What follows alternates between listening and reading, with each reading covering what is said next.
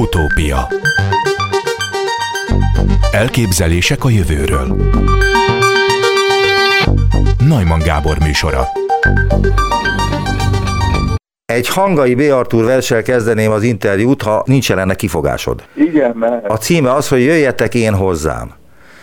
Tágra nyitott karokkal várt a lárva hideg ég alatt, ingyen áldást kínált mindenkinek, ki arra haladt. De mert menekültnek hitték, sunyi hazugságok miatt, kikerülte minden balga, s az ő áldása hoppon maradt. Üdvözlöm az utópiában Falus András immunológust, egyetemi tanárt, az MTA rendes tagját, és mint Hangai B. Artúr költőt.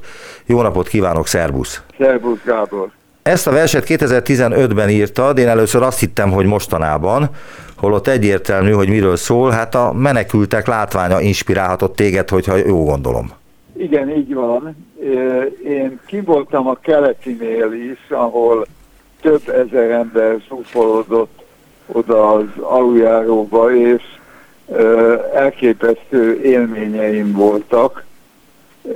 Vittem néhány olyan dolgot, amire úgy gondoltam, hogy segítek.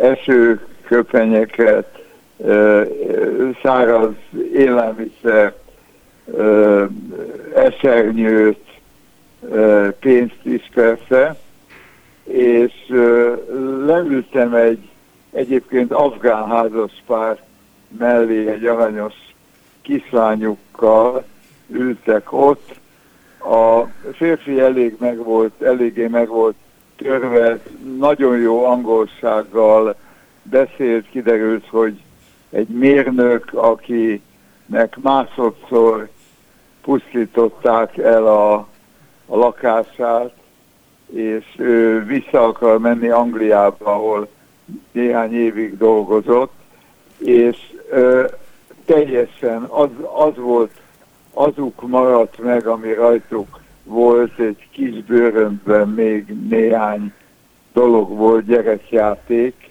és utána írtam ezt, amit írtam, annyira ö, ö, Jézusi asszociációim voltak, hogy ha őt hajléktalannak, vagy ráadásul menekültnek ö, képzelték volna, akkor ebben a mai kegyetlen világban, akkor mindazon áldást, amit ő jelentett, nem adhatta volna ki. Tudom, hogy ez zavaros így egy kicsit, de bennem ilyen asszociációk keltek. És hogy ez mennyire a mai nappal, tegnapi, tegnap előtti nappal mennyire aktuális, azt, azt hiszem nem is kell hangsúlyoznom.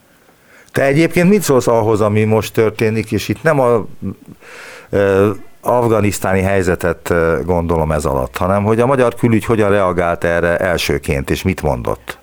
Vagyis, hogy nem fogadunk be afgán menekülteket automatikusan, hanem hát ezt nagyon meg kell nézni, hogy kit fogadunk be, mert hogy ugye a magyar kontingensnek is voltak tolmácsai, afgán eredetű tolmácsai kint Afganisztánban, és hát nekik is menekülniük kell. Igen, igen, így van, tehát mindjárt az a reflex ugrik be, hogy inkább nem, mint igen. Mindjárt az a vélemény hangzik el, ami ö, irga, inkább irgalmatlan mondok, az irgalomnak, a együttérzésnek a szikrája nem ö, található meg ebbe a nyilatkozatban.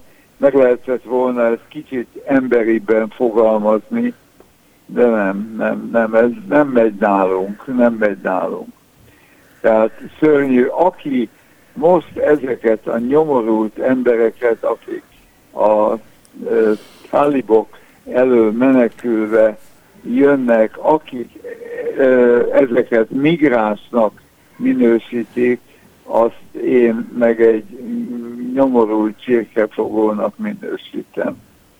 Ez az én véleményem, személyes véleményem, ez nem a népünknek, meg a országunknak az integritását biztosítja, hanem egy olyan ö, fogalmat alkot meg megint, amit bűnbaknak lehet ö, minősíteni. Hasonlóan a néhány héttel ezelőtt létrejött borzalmas homofób törvényhez. Mi az, amit csak versel tudsz kifejezni, és ö, ö, írtál a Covid alatt verseket? E, igen, igen, igen, nem sokat e, valahogy. Te nem tudok erre válaszolni, erre nem lehet válaszolni. Van, amit el, leír az ember, mert, mert nem tud másképpen, hogy jönnek a szavak, a, a, a gondolatok, az asszociációk, és hát versben lehet a legtömörebbnek lenni, mert olyan asszociációkat írsz le, amit a élő napi kommunikációban, beszédedben nem használsz. Szabadabb vagy a versben, mint a tudományos munkádban? De nem lehet összehasonlítani. I- igenis, meg nem is. Igen, ez egy kifejezési forma, egy tele metaforákkal és ö, olyan asszociációkkal.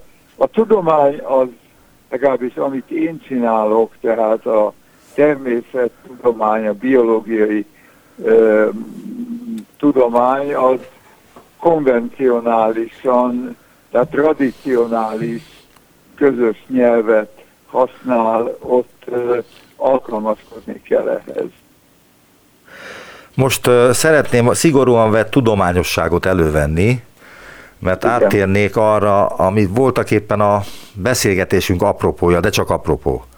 A harmadik oltásról dr. Balkányi László orvosi tudásmérnök, dr. Falus András immunológus professzor emeritus akadémikus, dr. Ferenci Tamás klinikai biostatisztikus habilitált egyetemi docens, dr. Rékasi Balázs orvos egészségügyi menedzser, dr. Sargadi Balázs kutatóorvos akadémikus és dr.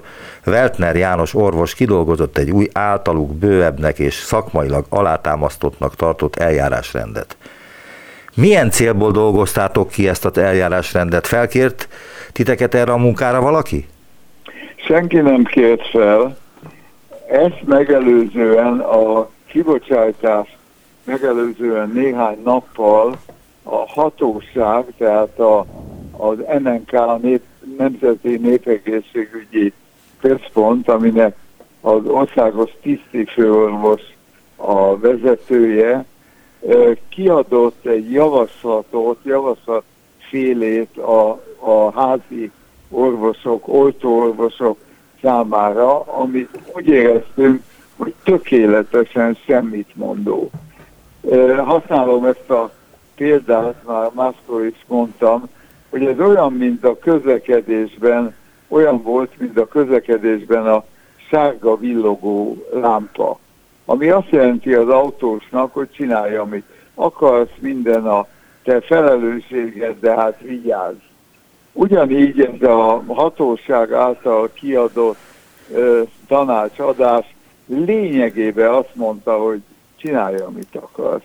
Adjál, vagy ne adjál újabb vakcinát ezután, vagy olyan után. Ne, ezek mind hiányoztak belőle.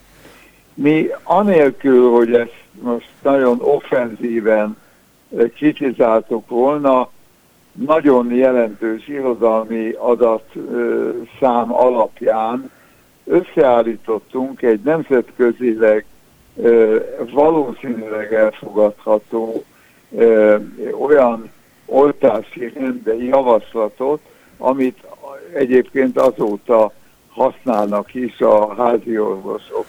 Elfogadta a Magyar Orvosi Kamara, sőt támogatta intenzíven ezt, aminek nagyon örültünk, és tehát mi egy olyan tanácsadást szerettünk volna adni. De várja, hadd kérdezzem meg azt, hogy a Müller Ceciliáék mit szóltak hozzá? Nézd, eh, hivatalos válasz nem volt. Én természetesen én ismerem Müller Ceciliát, és jogomat éreztem magamnak, hogy neki külön elküldjem ezt.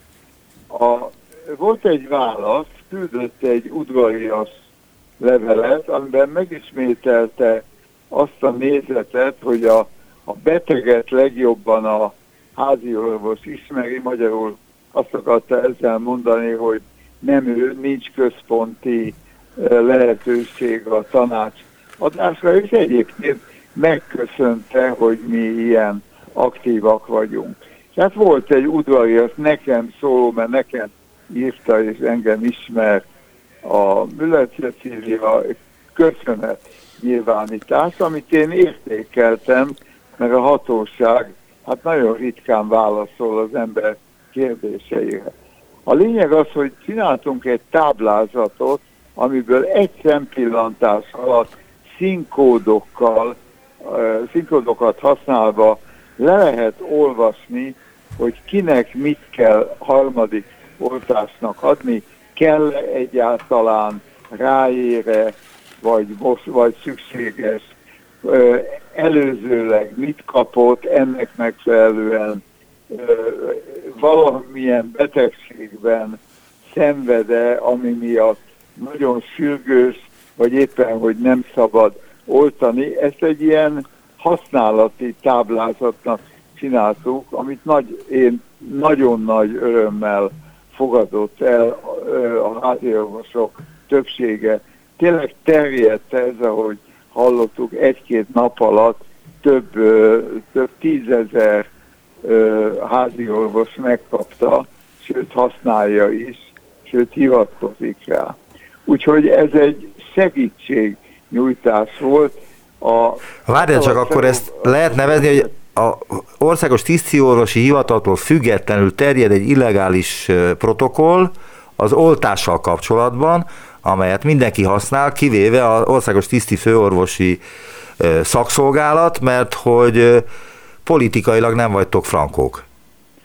Hát én ezt nem akarom kommentálni, így van egyébként, de, de hát annyira jóindulatú és szerítő volt, én ezt a illegális szót nem használnám, mert hát nem egy titkos dolgot, és nem egy tilos dolgot csináltuk, inkább illegitimet mondanék, mert nem volt mögöttünk a, a hivatalosság.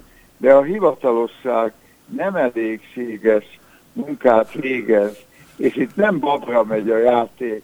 Több száz ezer öreg, hogy egy példát mondja, kapta meg anélkül a kínai, a Sinopharm vakcinát, hogy ezt maguk a kínaiak ne, nehezményezték volna a levelükben, amiben előzetesen is már jelezték, hogy 60 éven felül nincs kipróbálva. Hadd kérdezzek ebbe bele, e, eldőlte már az a dilemma, hogyha valakinek nincs antitestes védelme, akkor sejtes immunitása sincs? Eldőlt. A kettő nem választható el.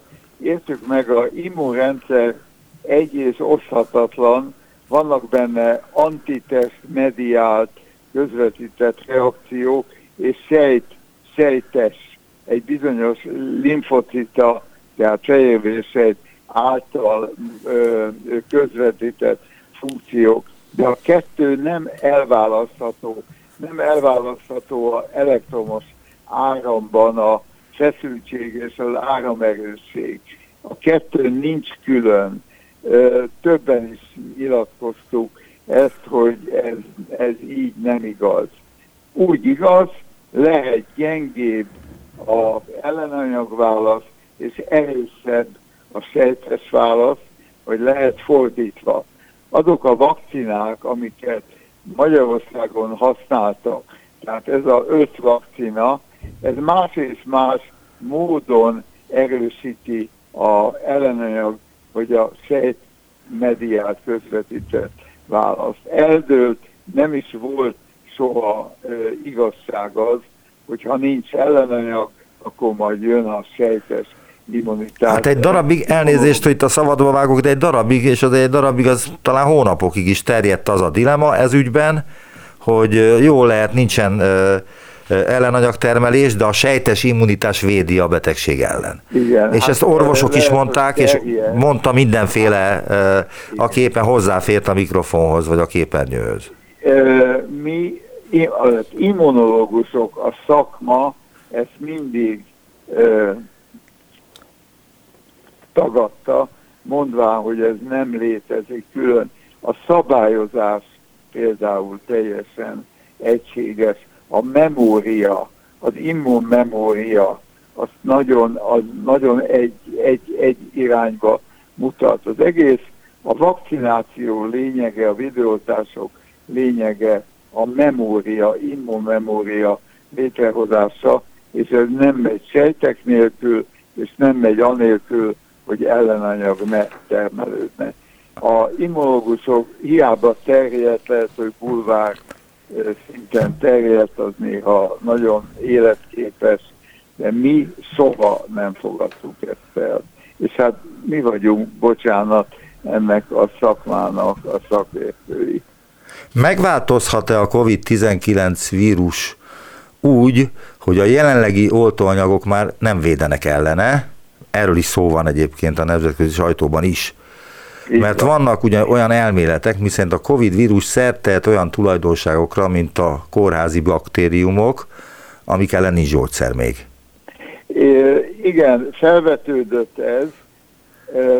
Képzeljünk el egy dolgot. Van a vírus. A víruson a tüskék ott vannak, ami a koronavírusnak hívják. Morfológiailag úgy látszik. A tüske egy, ugye a tüske fehérje, az egy körülbelül 1263 aminosavból, tehát fehérje építőkőből álló fehérje. Ezen rengeteg olyan felület van, ez egy nagy felület, rengeteg olyan felület van, ami antigénként tehát immunválasz provokáló anyagként ö, ö, jelenik meg. Emiatt nagyon-nagyon valószínűtlen, hogy az összes variáns, hát most már minimum 5, de inkább 9 variánst ismerünk, mert a, a delta után már itt van a teta, az eta, a ion, a, a nyers, stb variáns, tehát még nem robbant föl, valami a Fülöp-szigeteken van, valami csak Brazíliában, vagy csak uh, Amerikában fordul elő, ezek mind ugrásra készen itt vannak. A vírusok, mint minden élő rendszer, legfontosabb biológiai tulajdonsága az evolúciójuk, a változékonyságuk. A Wuhani variáns után... Kezdesz elhalkulni, szólok, hogy nagyon halk Igen, lettél. A, ö, most jobb. Egy picit. A, ö, a Wuhani variáns után itt van a, a angol, a dél-afrikai, a brazil, és most a delta az indiai variáns, ami a negyedik hullámot produkálja, de már is tudunk több variánsról, ami nem terjedt el, de jelen van. Jelen van az emberi ö, populációban. A vírus evolúció azt követeli ki a, ettől a rendszertől, hogy folyamatosan változtassa meg ezeket a, a nagy felületen, a tüske fehérje felületén lévő immunológiai célpontokat, Ezeket epitópoknak hívjuk mindegy, ezek közül rengeteg új van, de a régiek is jelen vannak. Például, aki most oltott, az, tehát a Wuhani vírus változat, a legelső változattal oltott, az nagyon jelentősen védve van a negyedik, ötödik variáns ellen is, mert vannak átfedő helyek ugyan nem azt ö, éri el a vakcina által keltett ellenanyag, ami ö, ö, pontosan ugyanazban a kombinációban, mint a buhanit, de egy részét eléri, és ez már önmagában képes például a neutralizációra, vagy abba arra, hogy ö, csökkentse a virulenciáját a vírusnak. Tehát én úgy gondolom, hogy nagyon-nagyon kicsi esélye van annak, hogy jön majd egy negyedik, ötödik, hetedik variáns, ami tökéletesen más, mint például ami ö, ellen van vakcina. Ugyanakkor tudni kell, Karikó Katalintól tudom személyesen, hogy folyamatosan csinálják az új vakcinákat, sőt, döbbenetes, mesterséges intelligenciákat használnak fel arra, hogy előre prediktálják, tehát megjósolják, hogy még milyen változat jöhet létre. Olyan mesterséges modellekkel, úgy mondjuk, hogy pseudo, tehát áll vírusokkal dolgoznak, például a BioNTech, amely, amelyekben minden, majdnem minden potenciális antigén variáció, vagy epitop variáció ott van. Fantasztikusat ugrott a biológiai informatika ezekkel a szuper számítógépekkel, mesterséges intelligenciákat. Tehát visszatérve a kérdésedre, nagyon valószínűtlen, hogy ebben lehagyják a vírusok a vakcina képességeket, különösen azért, mert folyamatosan új vakcinákat hoznak létre. Még mindig sokan állítják azt, hogy ez a vírus, vagy ezt a vírust, mármint a Covidot, az ember állította elő. Van arra tudományos bizonyíték, hogy ez a vírus a természetben alakult ki? Illetve, hogy mi a különbség? Büntetőjogilag gondolom van. De tudományos Igen, szempontból... a különbség, hogy a, a mesterséges vírusokban a, a géntechnológiai módosítás, tehát a génmérnökséget több ponton is bizonyítani lehet. Legalábbis eddig ott tartott már a, a vizsgálati metodikáknak a sora, ami ezt ki tudta mutatni. Ebben a variációban nem sikerült, tehát a jelenlevő vírusok közül egyikbe se tudták megtalálni az emberi beavatkozásnak a nyomát. Tehát én, én csak ezt tudom mondani. Mi lenne a nyoma? Tehát el lehet-e magyarázni egy laikusnak, hogy mit nevezhetünk nyomnak, emberi beavatkozás nyomának egy Igen. vírust Értem. tekintve? Igen, el lehet mondani.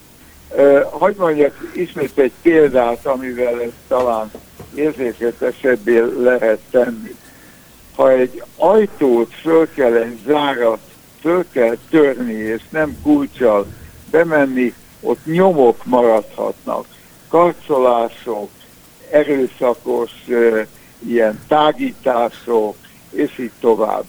Ezeket molekulárisan egy, egy gén szálban is lehet látni, hogy oda, oda illesztettek valamit, például egy enzimet, amelyik betett oda néhány nukleotidot. Hogy mondjak egy másik konkrét dolgot. Múlt évi Nobel-díjat az a két hölgy kapta, aki felfedezte a gén szerkesztés eljárását, ami egy óriási technikai, molekuláris technikai előrelépés volt. Ennek az a lényege, hogy egy ö, oda ö, lehet egy olyan makromolekulát csinálni, én nem mennék bele most a részletekbe, amelyek, amelyeket odaillesztve a valódi gén szálhoz, ott végez egy, vagy egy berak egy újabb szakaszt, vagy kivág egy már egy rége a életben, élet, tehát a natív pénzből egy szakasz. Tehát vagy egy többlet van, vagy egy hiány van. Ennek, én ezt most nagyon egyszerűen mondtam, ennél sokkal bonyolultabb, meg sokkal több mindent lehet. Világos, de a lényeg ugye az, hogy, hogy egyelőre a tudósok szerint ezt nem az ember állította elő, hanem a természetben jött létre, ahogy Ez, szoktak létrejönni a különböző a vírusok. Tudósok zöme azt nem azt vallja, hogy ez természetes vírus. Az ember egyébként képes lenne előállítani egy ilyen vírust? Igen, igen, igen, igen. Sok, sok lehetőség van. Ezeknek a kontrollja nemzetközileg szabványok, szankcionálandó szabványok alatt van. Olyan, tehát tulajdonképpen ki lehet bármi szinte a mai géntechnológiával, megint mondom, kiegészítve a mesterséges intelligenciáknak a naponta növekvő teljesítményével, igen, meg lehetne csinálni. Meg lehetne csinálni, de ott marad egy pötty valahogy, hogy másképp mondjam, egy, egy, egy kis korpadás, vagy egy karcolás idézőjelbe, amit nem lehet nem észrevenni. Tehát úgy gondoljuk többségünkben, hogy ez egy, nem egy mesterséges vírus. Egyébként tudni kell, hogy a koronavírus 60 éve ismerjük. Van néhány nátha vírus, egészen enyhe orfolyást előidéző, ugyancsak koronavírus. Ilyen már volt egy, egy járvány tíz-valahány e, évvel ezelőtt, ami egy helyre korlátozott. Szaudarábiában ma is kering egy vírus, amit közel-keleti légzőszervi vírusnak az angol rövidítésből Middle East Respiratory Virus MERS-nek, MERS-nek neveznek.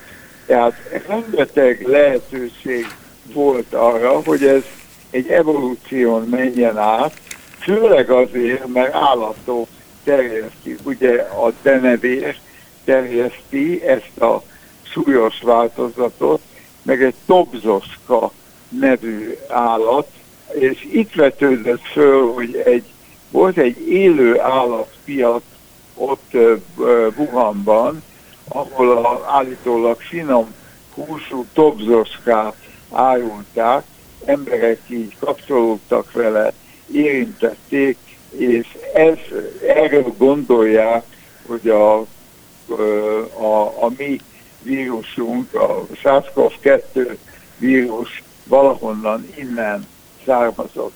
Ráadásul szociológilag az Wuhanban nincs messze egy kutatóintézet, egy nagyon jó kutatóintézet, amit a franciák e, szereltek föl ott Kínában, tehát nem lehetetlen, hogy valahogy kijutott ez a vírus, bekerült egy denevérbe, egy tobzoskába, és így adódott át az embereknek. Tehát kijelenthető megint, hogy a egyetértés van abban, hogy ez nem mesterségesen gyártott vírus. Bár lehetne nyugodtan az. Nagyon szépen köszönöm az interjút. Falus András immunológus egyetemi tanár, az MTA rendes tagja volt a Nagyon szívesen. utópiában. Köszönöm szépen, szervusz, viszont hallásra. Szervusz. Utópia Üdvözlöm az utópiában Botta Dukat Zoltán, ökológust, biológust, az Ökológiai Kutatóközpont tudományos tanácsadóját. Jó napot kívánok! Jó napot kívánok! A következő kérdést tették föl, nem tudom, hogy kinek, majd elmondja, hogy kiknek szánták ezt a kérdést. Vajon miniszterként megfordítja az ökológiai szempontból egyre inkább fenntarthatatlan társadalmi környezeti folyamatokat, hogyha ön lenne a miniszter természetesen? Igen, ezt minden magyar állampolgárnak, aki meg fejében megfordul ez a lehetőség feltettük, és felkínáltuk a lehetőséget, hogy lássa, hogy milyen döntéseket nek milyen következményei lennének 30 év múlva. Én nyilván elkötelezett vagyok a természetvédelem ügye mellett, tehát én a legzöldebb döntéseket hoznám a felkínált lehetőségek közül. A projektnek a címe az, hogyha ön lenne az ökoszisztéma miniszter. Ez mióta létezik? Ö, maga a projekt, aminek ez a végeredménye, az négy éve folyó kutatások. Uh-huh. Maga a, a honlap az most nem régiben kezdett el működni. És hogy működik? A lényege az, hogy a kutatások alapján tudunk bestéseket tenni arra, hogy mi történne, ha semmit nem változtatnánk, a jelenlegi folyamatok mennének tovább a következő 30 évben, akkor mi történne a beporzó rovarokkal és az általuk nyújtott szolgáltatásokkal. Mi történne? Nagyon nagy mértékben, kb. háromnegyedére csökkenne. Ennek, ebben jelentős része van a klímaváltozásnak is, része van benne a élőhelyek átalakításának, nőnének a beépített területek, nőnének esetleg a szántóföldek területei, rosszabb minőségűek lennének az erdőink, a gyepjeink. Ezt mind-mind figyelembe véve egy olyan 75%-ára csökkenne a mostani állapotnak a, a bepolszó által nyújtott szolgáltatás, ha nem teszünk semmit. Ezért az az alcím ennek a projektnek, hogy fenntarthatatlansági fordító? Igen, mert ha nem teszünk semmit, akkor, akkor valóban az állapot fenntarthatatlan lesz. Azt szeretnénk mindenkinek megmutatni, hogy ha nem is egyedül Magyarországnak ne, nem is nagyon nagy, de van egyedül is mozgástere, Azért mondom, hogy egyedül nem nagyon nagy, mert sajnos a klímaváltozás egy globális jelenség, azzal egy ország önmagában nem tud ellene tenni, a világ együtt tud ellene tenni, de vannak olyan folyamatok, amik országhatáron belül is kezelhetők, és amikkel csökkenthetők a negatív hatások. Aha, tehát ezért az a címe, hogyha ön lenne az ökoszisztéma miniszter, akkor mit tenne, vagy mit kellene tenni, és ehhez társulnak különböző egyéb ötletek, például az is, hogy van egy szimulációs játék, hogy legyen ökoszisztéma miniszter, ami miről szól, tehát milyen ez a szimulációs játék? Én belenéztem, de én azt nem tudom olyan jól elmondani, mint ahogy ön feltételezem. Ö, igen, Megpró- megpróbálom, megpróbálom összefoglalni.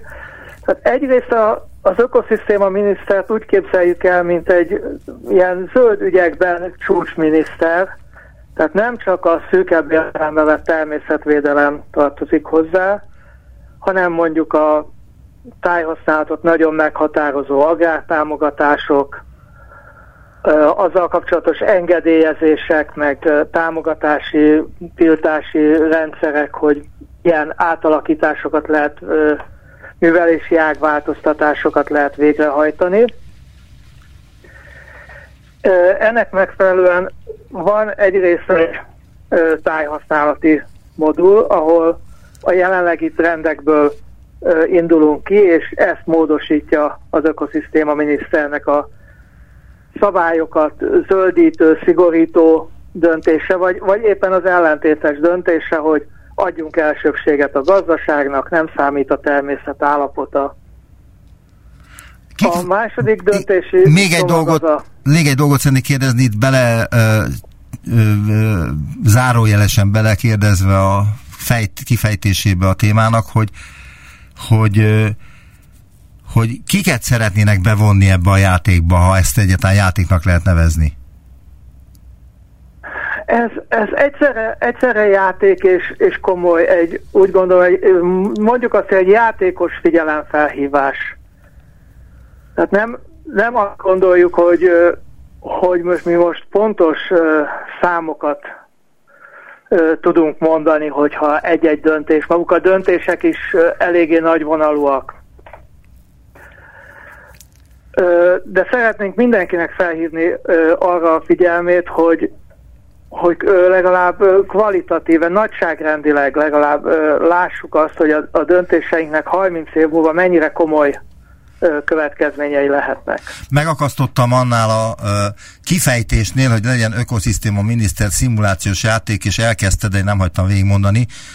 Igen, tehát egyrészt dönt, dönt a tájhasználatról, hogy legyen-e több biogazdálkodás, legyen-e legyenek-e nagyobbak a gyepterületek a szántók rovására, vagy éppen engedjük beszántani a szántókat, engedjük azt, hogy őshonos fafajú erdőinket legseréljék ültetvényekre.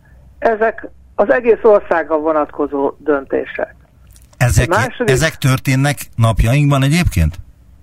Ö, ilyen folyamatok, igen, természetesen történnek, tehát ezek nem, nem, nem olyan példákat mondok, amik teljesen csak elképzeltek a mi agyunkban, hanem ezek, ezek valóban mai, ö, ma is folyó folyamatok, ezek, ezek okozzák azt, hogy ha nem teszünk semmit, akkor 75%-a csökken a a szolgáltatás szintje a jelenlegi állapothoz képest. Azt gondolom én, hogy az nagyon sok. De azt, hogy ez nagyon sok, hogy 75%-ra csökken a különböző ö, ökológiai szolgáltatások aránya, az hogyan realizálódik a, az életünkben, a mindennapjainkban egyáltalán? Mit lehet ebből látni? Majd esetleg, ha ez történik. Mondok egy nagyon egyszerű példát. Szereti ön a mézet? Szeretem. És mostanában vásárolt? Igen. Mert akkor ön is feltűnhetett, hogy a boltokban egyre kevesebb hazai méz van, és, és egyre, ennek megfelelően egyre drágább. Aha. Én ezt a nem vettem észre. év az én- nagyon kedvezőtlen. De én egy termelőtől vásárolok, elnézést, hogy itt folytatom az önkérdését, de egy termelőtől vásárolok, aki saját maga termeli a mézet, tehát nem is tud erről, hogy itt külföldi mézek próbálnák őt kiszorítani. Nem is a, erre akartam kiukadni, hogy külföldi mézek, hanem arra, hogy a tavalyi év például nagyon kedvezőtlen volt a, a házi méhek szempontjából. Nagyon rossz volt a tavalyi méztermés. Ez a szélsőséges időjárásnak a, a következménye. Ha ezek a folyamatok erősödnek, akkor még inkább számíthatunk erre. És Természetesen ehhez hozzáadódnak az egyéb ö, ö, negatív hatások, ha kevesebb a, a virágzó növény, ahonnan, ahonnan gyűjthetnek, ha erősebben vegyszerezünk. De mi volt az oka, hogy tavaly, ö, tavaly ilyen inséges volt a, a, méztermés, tehát a méhek nem érezték jól magukat, ennek mi volt az oka? Ö, Azt hiszem leginkább az asszályos ö, időjárás, de megmondom őszintén, én magának a megporzásnak és a méheknek nem vagyok a közvetlen szakértője. Igen, Ebben igen, más igen. kollégáink segítettek.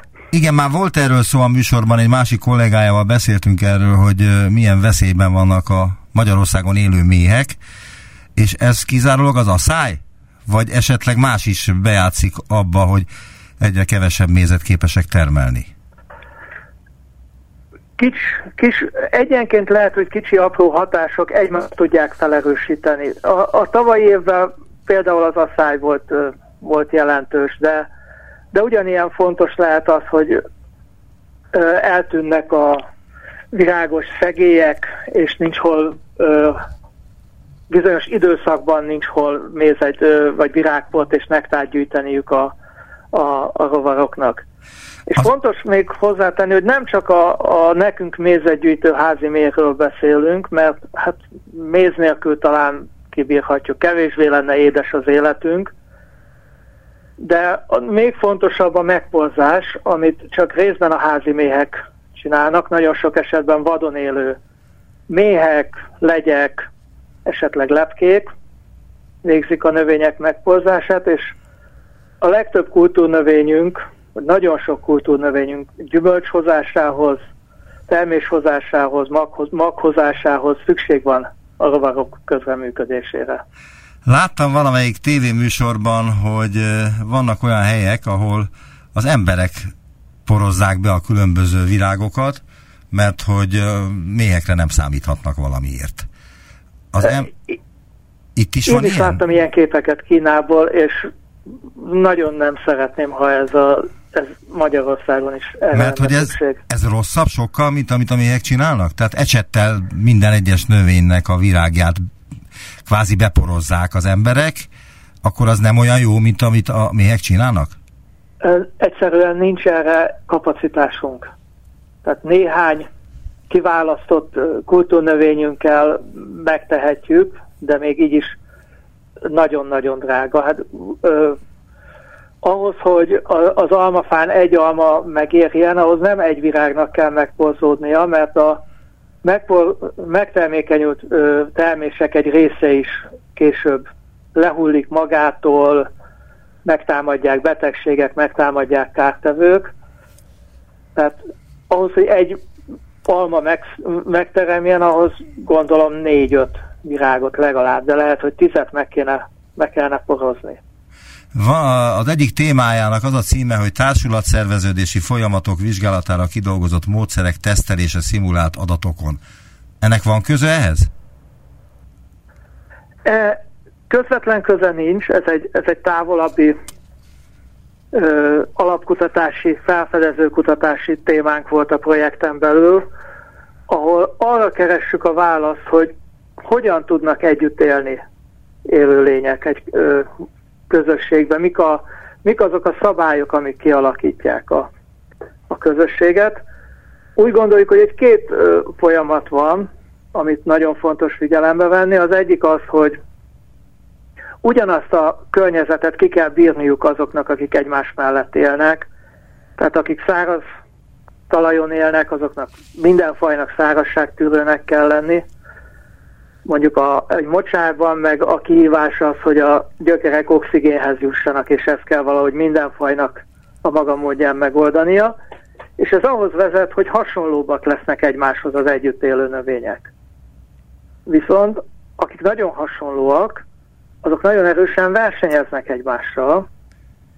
Ez a másik probléma, hogy köz, miközben hasonlónak is kell lenniük, eléggé különbözniük is kell egymástól ahhoz, hogy ne legyen túl erős köztük a verseny, ne szorítsa ki egyik a másikát. Aha.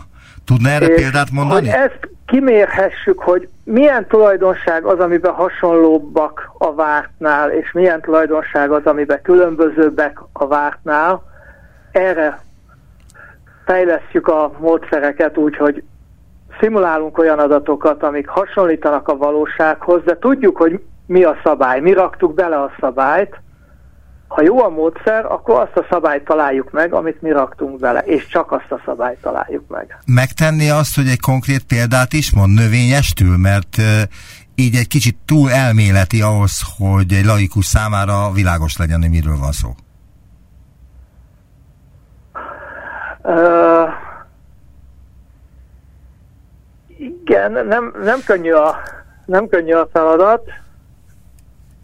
Azért kérdezem, mert van-e olyan növény, állat, vagy valamilyen a, az ökológiába tartozó élőlények közül, amelyiknél össze kellett hozni a közös együttlétnek a feltételeit, de nem volt nagyon egyszerű. Mert hogy az egyik az inkább szárazságot szereti, a másik meg inkább a vizes élőhelyet szereti, de mégis találtak valami közös nevezőt. Nem, nem, azt hiszem akkor itt most rosszul magyaráztam az előbb, tehát mi nem előállítani szeretnénk közösségeket, hanem amikor kimegyünk a természetbe, és ott látjuk, hogy ki kivel él együtt, akkor szeretnénk azt megérteni, hogy ez miért lehetséges. Igen, de ha megértik, hogy ez miért lehetséges, akkor lehet alkalmazni is esetleg egy növény termesztés során. Ö, a növénytermesztés az praktikus okokból leginkább a monokultúrákat szereti, tehát a, a egyfajúakat, tehát a búzatáblán belül legyen csak búza, mert akkor annak az igényeihez alkalmazkodik minden, minden művelés, de például hasznos lehet ez a megértés ahhoz, hogy utána megjósoljuk, hogyha behozunk egy idegen fajt, akár dísznövénynek, akár erdészeti fajnak, az meg tud-e telepedni a, a mi növénytársulásainkba, és ha megtelepedett, akkor mit okoz? Kiszorítja például a hozzá hasonló ö, fajokat. Mennyire szigorú Magyarországon az et, ö, ezeknek az ügyében hozott jogszabályok? Tehát mit szabad behozni növényt külföldről, távol-keletről, Dél-Amerikából, és mit nem szabad? Tehát ezt mennyire ellenőrzik, illetve hogy vannak-e ilyen szélsőséges események, amik pont emiatt történtek, mert hogy olyan invazív vagy egyéb káros élőlényeket hoztak be, amelyeket nem kellett volna? Ö, nem nagyon szigorúak még a szabályok, folyamatosan szigorodnak, és remélem, hogy a jövőben is ö, fognak szigorodni. Most erre most már Európai Uniós szinten is készülnek tiltólisták. Ez az egyik módja a, szabályozásnak, hogy a veszélyes fajokat tiltólistára tesszük, és megtiltjuk a, a behozatalukat. Hát Mondjon egy pár ilyet. a... Tud ilyet mondani, egy párat, hogy milyen veszélyes fajokról van szó, amit nem lehet behozni, vagy nem szabad behozni Magyarországra? Ö, igen, például a kaukázusi medvetalp, sajnos már itt van Magyarországon, de, ne, de, de nem szabad ö, terjeszteni, vagy mondjuk a braziliai óriáslapú valószínűleg Magyarország éghajlata nem túl kedvező neki, de, de miután a szabály Európai Uniós, ezért Magyarországra se lehet behozni. És nagyon sok olyan fajt tudnék mondani, amit pedig jó lett volna valaha régen megtiltani. Például? Például az aranyveszőfajok, ezek a 19. század folyamán meg Magyarországon. Nagyon-nagyon valószínű, hogy kertből vadultak ki, és ma már a nedvesebb, üdébb gyepterületek nagy részét elfoglalják. Uh-huh. Első látásra gyönyörű szépek, nagyon szép sárga virágaik vannak. Úgy tűnik, hogy a méheknek nagyon kedvező a megjelenésük, de valójában csak egy rövid időben, időszakban nyújtanak táplálékot a méheknek, akkor is elsősorban csak virágfort és kevesebb nektárt.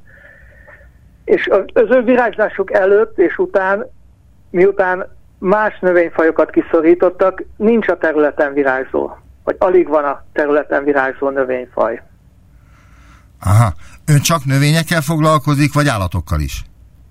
Én növényekkel foglalkozom, a, a projekt az akkor hadd kérdez... kiterjedni állatra, növényre, hadd kérdezzek egy... vízi élőhelyekre, szárazföldre. Egy örökzöld kérdést tennék föl önnek, amit mindig megkérdeznek, ha ilyenekről van szó. És azt hiszem ki is találná, hogy hát a legnépszerűbb ilyen invazív növény Magyarországon az az akác. Igen. De, de az akác az a leghasznosabb is bizonyos dolgokban, például bútorkészítésben, más nem nagyon tudok mondani. De igen, az akácmézet imádjuk. A méhek is szeretik az akácfát. Mi a baj ma, illetve mi volt a baj régen az akáccal? A, az akáccal két probléma van.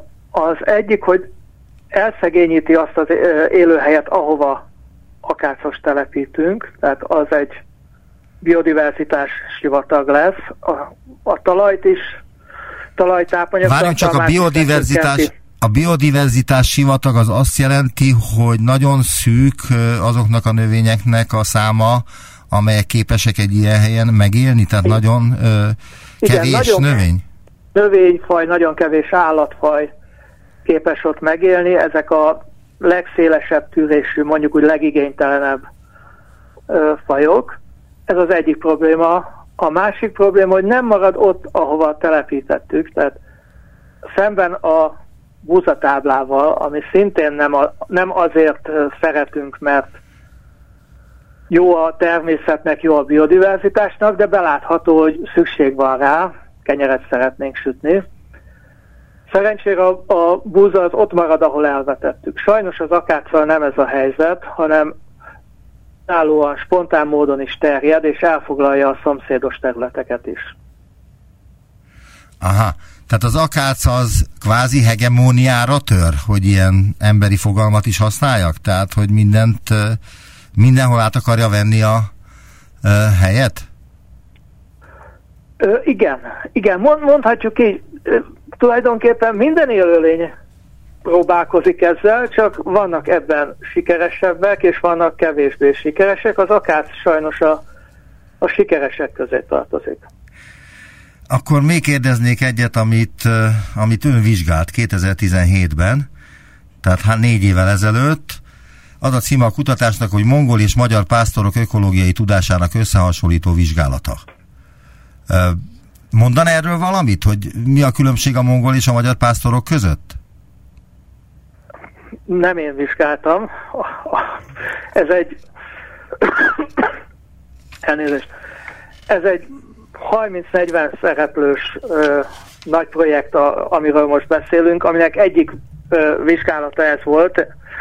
Én, én az egész projektnek én voltam a vezetője, de hát minden, minden részvizsgálatba ö, nem folytam be.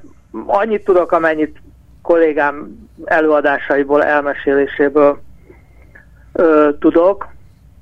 Az egyik fontos különbség, hogy Mongóliában sokkal kevesebb az erdő, mint Magyarországon. Ennek oka a szárazabb klíma, ezért hogy sokkal nagyobb érték is a, a, az erdő, tehát hiába a pásztorok a legelő területet használják, az erdőt is őrzik, és olyan szabályok vannak, amelyek az erdőt őrzik.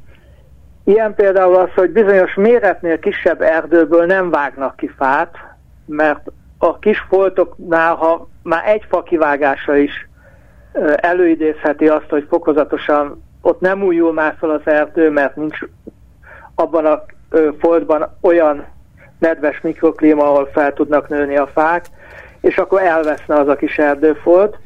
Illetve ugyanez a helyzet az erdők szegélyébe, a szélső néhány méterbe, vagy néhány tíz méterbe, onnan sem szabad fát kivágniuk a, a pásztoroknak, és ezek nem a, a mongol törvények, hanem a, a pásztorok évszázados apáról fiúra szálló szabályai. Végezetül föltennék egy olyan kérdést, ami ebből az egész projektből adódik. Ugye a projektnek az a címe lényegében, hogy ha ön lenne az ökoszisztéma miniszter, erre kérdeztem meg azt öntől, hogy ha ön valóban a miniszter lenne, akkor mit tenne, és mondta, hogy hát elég sok dolga lenne, csak ahhoz elég nagy hatalomra lenne szükség. De ön szerint szükséges lenne, hogy Magyarországnak legyen saját ökoszisztéma minisztere, vagyis környezettel foglalkozó minisztere? Igen, én azt gondolom, hogy nem vagyok politikus vagy politológus, de azt gondolom, hogy jó lenne, hogyha ha valaki ezt a szempontot önállóan tudná képviselni a kormányzati döntésekben, mert van, amikor ez konfliktusba kerül a gazdasági érdekekkel, a mezőgazdaság gazdasági érdekeivel, és akkor ugye mindkét területet egyszer képviselő miniszter nehéz helyzetben van, gondolom. Nagyon szépen köszönöm az interjút. Botta Dukát Zoltán, ökológus, biológus, az Ökológiai Kutatóközpont tudományos tanácsadója volt az utópiában. Viszont hallásra, jó napot kívánok! Viszont hallásra, köszönöm a interjút. Visszaértünk a jelenbe. Neumann Gábor utópia című műsorát hallották.